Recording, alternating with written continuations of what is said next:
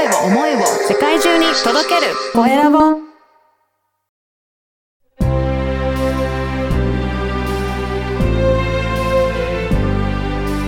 経営者の志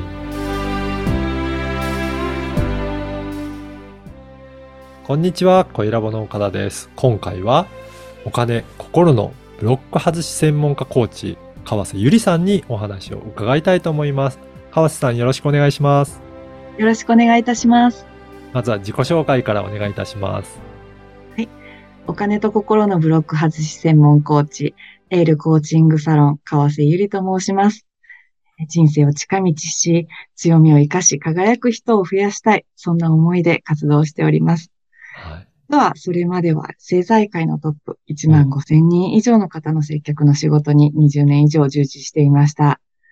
その間、えー離婚や転職、そしてうんメンタルブロックで辛い思いをしてきましたう。ん。うん。そんな中、コーチングに出会い、えー大きく変化したんですね。はい。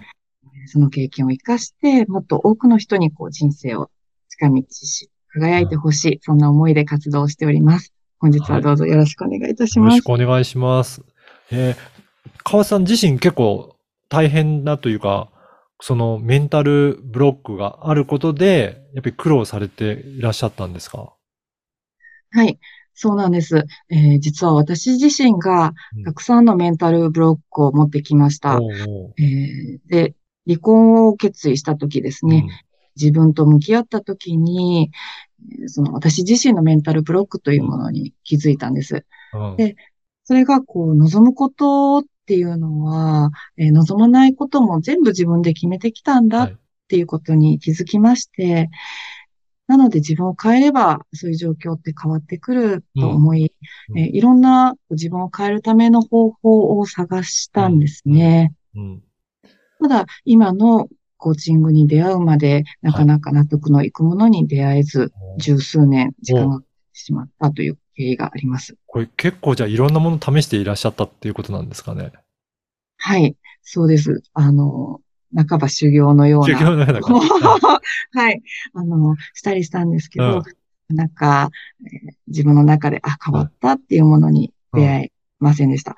で、あの、メンタルブロックなんですけれども、うん私、えっと、その離婚を決意する前から、えー VIP の接遇の仕事をしていたんですけれども、とても厳しい世界でして、はい。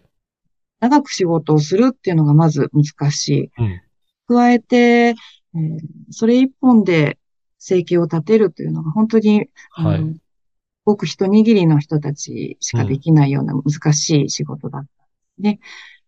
ですので、えー自分をこう、磨くしか仕事を得る方法がなかった。うん。会社員ではなかったので、個人事業主で業務委託っていう形式の仕事でしたので、やはり自分を磨く以外に、えっ、と、お仕事も得ることができないっていう中で、いつも人と比べてうん知識、能力、経験、足りない足りない、うん。もっと頑張らないとっていうふうに、えー足りない部分にばかり意識が向いていたんですね。はい。お金に関しても、あの、同様に、うん、今はたくさん仕事をいただいているけれども、うんうん。この先どうなるかわからないっていうところはい。で、あの、人にはあまり言わないですけど、あの、近い家族などには、ちょっとお金の話っていうのは知らないうちに、うんに出ていたようなんです。へえ。じゃあやっぱりいろんな不安があって、本当に心理的なものからお金の不安とか、いろいろなものがあったけど、なかなかそれを解消するような手段っていうのが見つからずに、いろいろはい。試していらっしゃったんですね。そうなんです。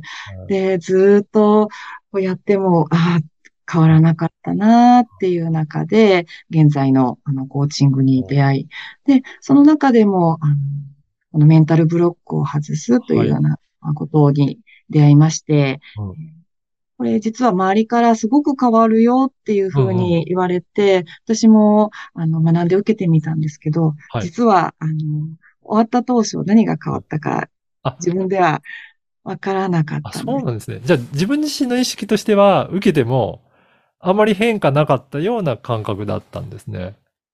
はい。うん。で、自分ではちょっとわからなかったんですけど、はい。そんな中、あの、3週間ぐらいした時に、はい。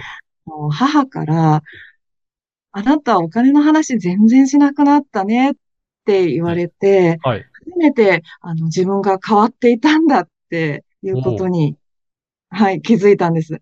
うん。で、そんな風にこう、自分が変わったって言われて、客観的に自分が見れるようになると、本当に今までは自分にないものばかり、うん。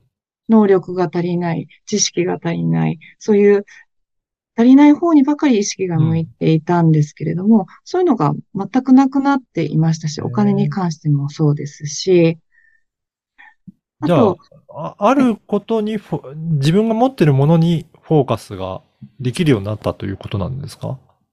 はい、そうですね。もう、あの、足りない方に行かないので、そもそもこう自分らしさがこうどんどん出せるようになってくるので、必然的にもう、あの、あるものの方に目が気づかないううちに行っているという状況で、はい。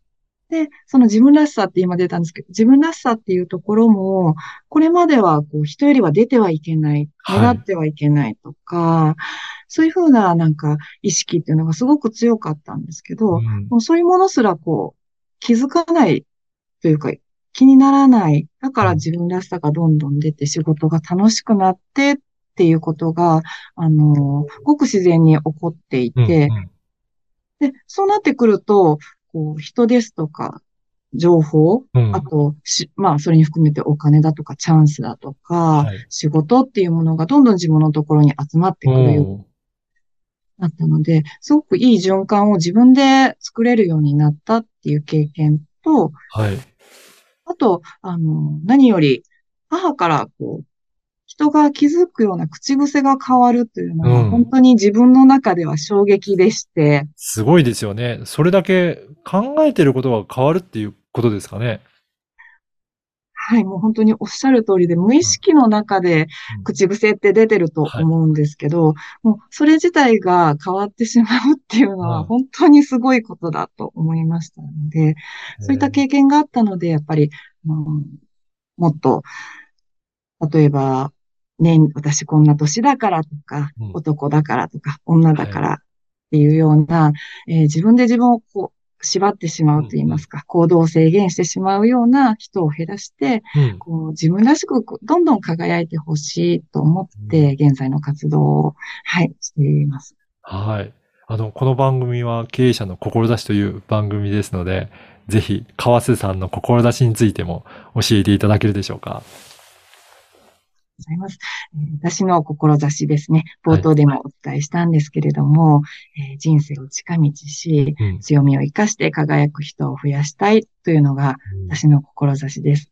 そして、えっ、と、屋号のエールコーチングサロンなんですけれど、このエールというのはフランス語で翼うんというものを意味しています。で、これは私の現在の活動の原点ね。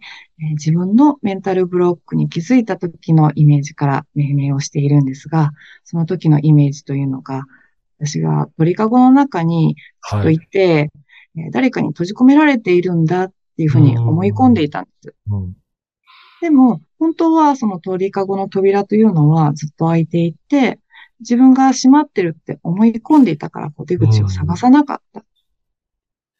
だから、早くその思い込みだっていうことに気づいて、えー自分の可能性ですとか、あの強みっていうものを、翼ですよね。自分の翼を広げて、大空に飛び出してほしい。自分の時間を無駄にせず、こう輝いてほしい。そんな思いで活動しています。おーなるほど。やっぱりこうやって、本当に苦しんでる方多いと思うので、ぜひそういった方、どんな風に、あの、お伝えして、どういう風に、なんか活動として広げていきたいなというふうに今後考えていらっしゃるでしょうか？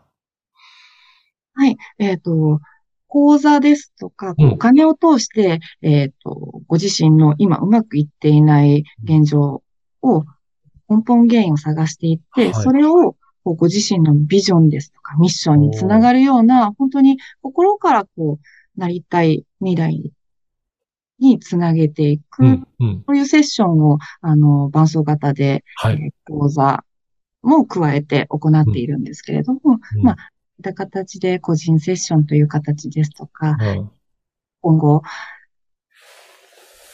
していきますので、はいそういった形で、はい。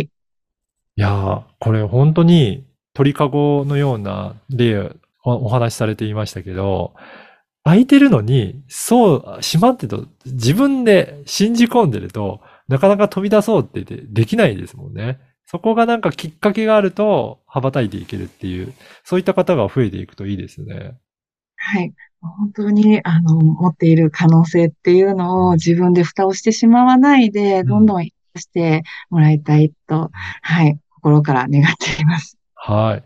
ぜひ今日のお話を聞いてですね、なんか川瀬さん、もうちょっといろいろな話して、いろいろ聞いてみたいなという方いらっしゃれば、このポッドキャストの説明欄に川瀬さんの Facebook の URL も掲載させていただきますので、ぜひそこから個別にご連絡、メッセージいただいても大丈夫ですかね？